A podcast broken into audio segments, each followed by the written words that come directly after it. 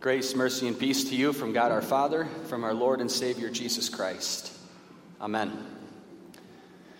So we continue our Equipped series today, and these verses on the screen now are theme verses for the entire series, and I'd ask you to join me in reading those. All Scripture is breathed out by God and profitable for teaching, for reproof, for correction, and for training in righteousness, that the man of God may be competent, equipped for every good work. This is God's word for us today. You may be seated. So today, as we continue our Equipped series, working through our epistle readings from St. Paul's letter to the young pastor Timothy, we find ourselves in week 3. A couple of weeks ago, Pastor Bender started us off by talking about how we are equipped with power to share in suffering. Last week, Pastor Kaiser talked about how we are equipped with grace to remain faithful. Today we move on to chapter 3 of Paul's letter and a little bit of chapter 4. And we find that Paul teaches us there that we are equipped with Scripture to proclaim the gospel. Now, as we examine this, I'd invite you perhaps to turn with me to that text. So 2 Timothy chapter 3, starting at verse 14. You can grab a Bible in front of you or look it up on your phone or however you prefer to do that. As we look at this text together, we'll be considering 3 key points, which you can also find in your sermon outline. What Scripture is, what Scripture does, and then what we do as a result of that. When I was going to seminary, I had a student job the whole time I was there in the library. In the last couple of years, I had the chance to take care of the rare book room. Now, the rare book room was locked and was not accessible to the general public. We had a lot of scholars from around the world that would come and look at the various volumes in that room. And when they were done, it was my job to go in and put everything back where it was supposed to go. So as part of that experience, I got to see a lot of really cool things. There was an edition, actually a few of them, of the Augsburg Confession from 1530, the year that it was written. There was a whole shelf of Books of Concord from 1580, also first edition. A couple of times I even got to look at Johann Sebastian Bach's personal Bible that's housed there at the seminary now. It was actually a family from Frankenmuth that donated that Bible to the seminary back in 1938. But with all of the really neat things I got to see and touch and move around, the best by far in my mind was this one book from the mid-1500s that featured one-page summaries of the life of prominent figures of the day. And the reason this book was so special is because the owner of this book had traveled all around Europe finding the people in this book and having them put in a handwritten note or signature, or if they weren't around anymore, maybe a fragment of their writing if he could find it. And so every time I would go up to the rare book room, I would get to see all sorts of neat things and see what had been used recently. But pretty much every time I would end my visits by going and grabbing this book and paging through it. It had personal notes from several really big historic names, including a fragment of a handwritten letter from Martin Luther himself. The way my supervisor at the library put it, if I were to scratch the page, I would get Luther's DNA under my fingernails. And I won't say whether or not I ever tried that. There were many amazing books in the rare book room, not to mention the 250,000 volumes in the rest of the library, but for me, this one book stood out far above them all. So keep this in mind as we begin now by talking about what Scripture is. Now, the word Scripture actually comes from the Latin word for writing. And also, in a similar way, the word Bible simply comes from the Greek word meaning book. So when we're talking about Scripture, in the first place, we're simply talking about something that's been written down.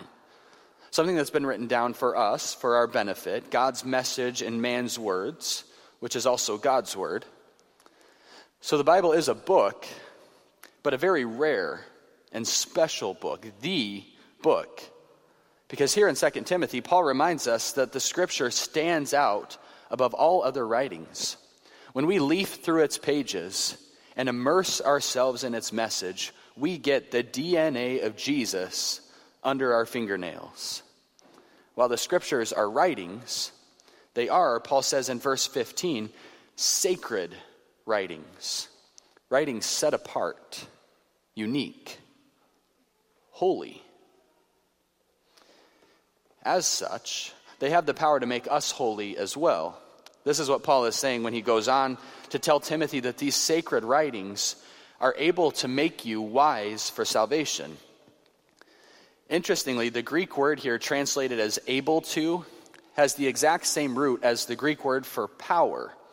A couple of weeks ago, Pastor Bender talked about how we are equipped with power to share in suffering. And here, Paul reminds us once again that we are given that power through God's word.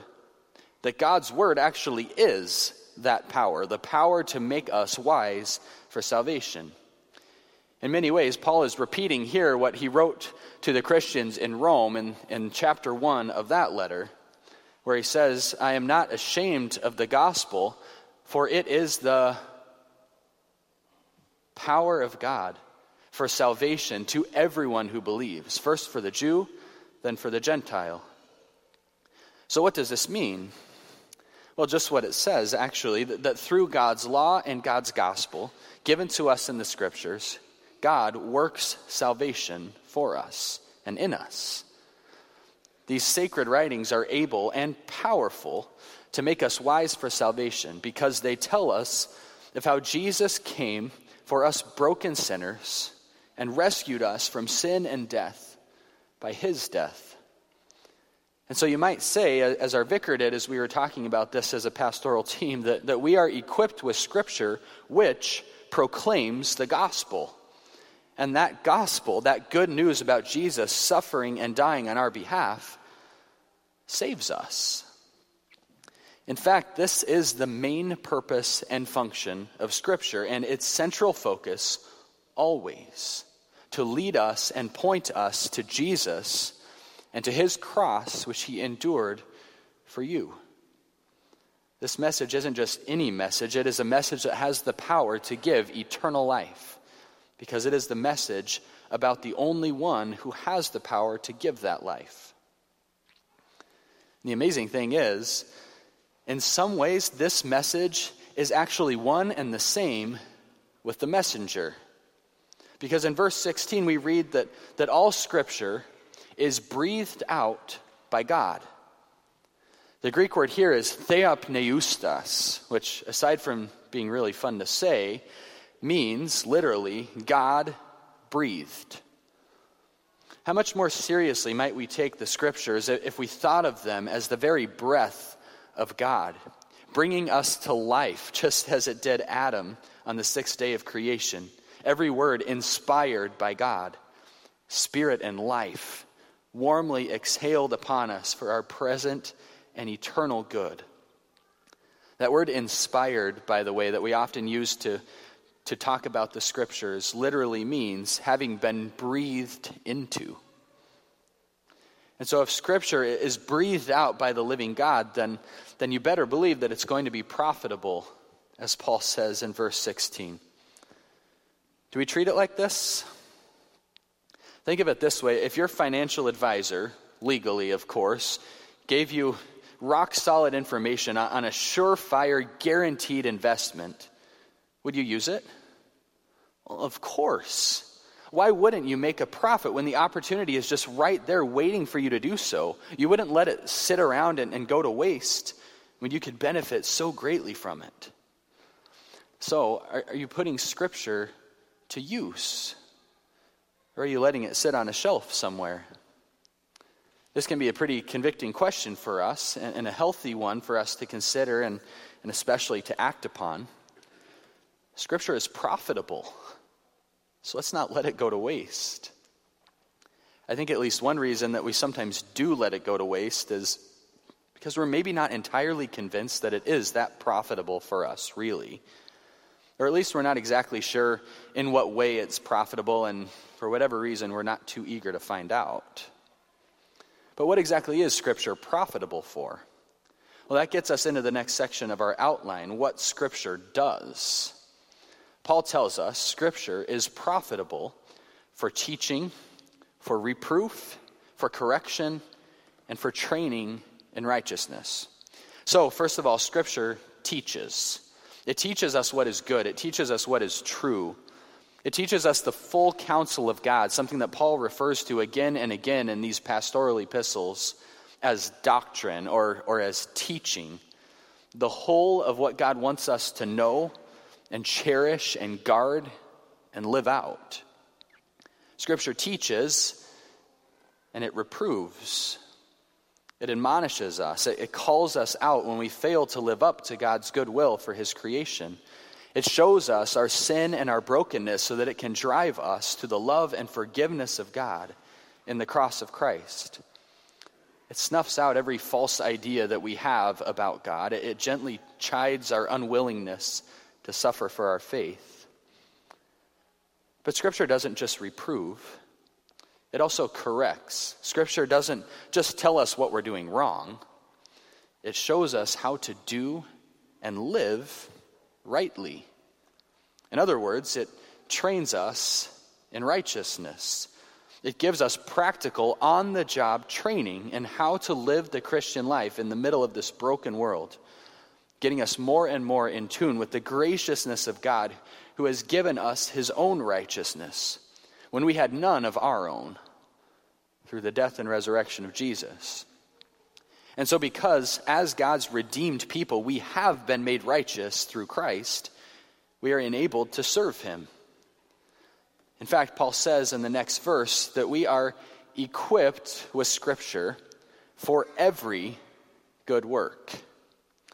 This is where the title of our series comes from, this verse, and the idea that Scripture equips us with everything we need to be competent servants of God. It specifically equips us for the good works of teaching, reproving, correcting, and training in righteousness that Paul has just talked about. But that's not all. God uses Scripture to equip us in an exhaustive, all-encompassing way. Through his word, he has given us everything we need to do every good work. Now, this shouldn't surprise us. The breath of God is a powerful force. So if this is what Scripture does, equipping us for literally every good work, what do we do? Well, Paul actually gives us several instructions on what to do. And the first is in verse 14. But as for you, continue in what you have learned and have firmly believed, knowing from whom you learned it. Equipped with Scripture, then, we continue in what we have learned, grateful for and confident in those who have taught us and persisting in their instruction through Scripture. Pastor Kaiser did a beautiful job of reminding us of that last week as he talked about his parents and grandparents and their influence on his faith growing up. This also means that we never stop learning, not after we're confirmed, not at a certain stage in our life once we think we have it all figured out. This means that we never take God's word for granted. It means that we live by the word, that we immerse ourselves in it daily, that we refuse to let our ears itch and to be led astray by teachings that sound and feel really good but have no basis in the word of God. It also means that we do all of the things that we've already looked at a couple of times that Paul lists in verse 16. As God's people equipped with God's word, we do what his word does. We use his word to teach, to reprove, to correct, to train in righteousness. First ourselves, and then others. We make use of this profitable tool and put it into the service of the one who has given it to us in the first place. Now, what all of this really comes down to in the end is Paul's three-word directive in chapter 4, verse 2. Do you say it with me? Preach the word. Now, Paul was writing to Timothy, a young pastor, and so in its original context, he was specifically talking about the public proclamation of the word through the office of the holy ministry. In fact, this phrase, this verse, is the official motto of our church's seminary in Fort Wayne. But Paul's charge here applies to every single one of us as well. We all are called and chosen to proclaim God's word to the people in our lives where God has given us inroads to share his message. At work, in our extended family, with that friend of ours who's really struggling with something right now.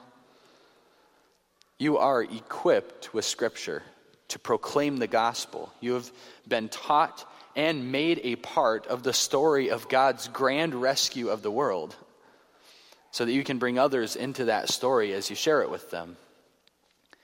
Earlier I said that in some ways the message of the gospel is one and the same with the messenger, and here that is especially true because when Paul tells us to preach the word, he is especially speaking of the word of God who was made flesh for us.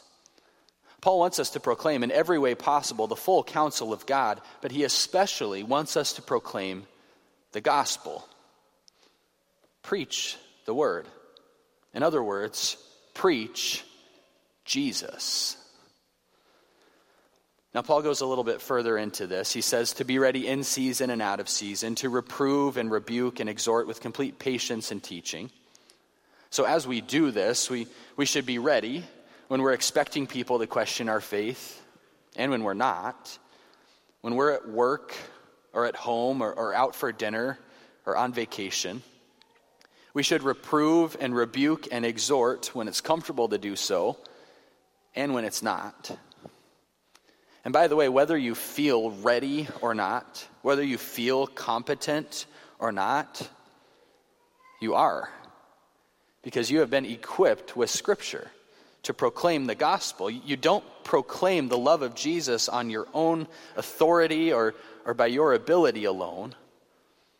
You do so with the confidence and the help and the power of Jesus. Paul closes our text by reminding us to be sober-minded, to endure suffering, as has been a constant theme throughout the letter, to do the work of an evangelist, as he's kind of been talking about here, and to fulfill your ministry. From this point, Paul will close his letter by talking about how he has fulfilled his ministry, and Vicar Garcia will pick up on that theme next week as he talks about how we are equipped with determination to finish well. In the meantime, I'd add to the encouragement of our other pastors to read through 2 Timothy once or twice again this week, to immerse yourself in God's word, to treat Scripture as the holy, profitable, powerful writing and breath of God that it is, the book above all books that proclaims Jesus as King above all kings. And as you reflect on what Scripture is, what Scripture does, and what we do having been equipped with Scripture, go out and proclaim the gospel. In Jesus' name, amen.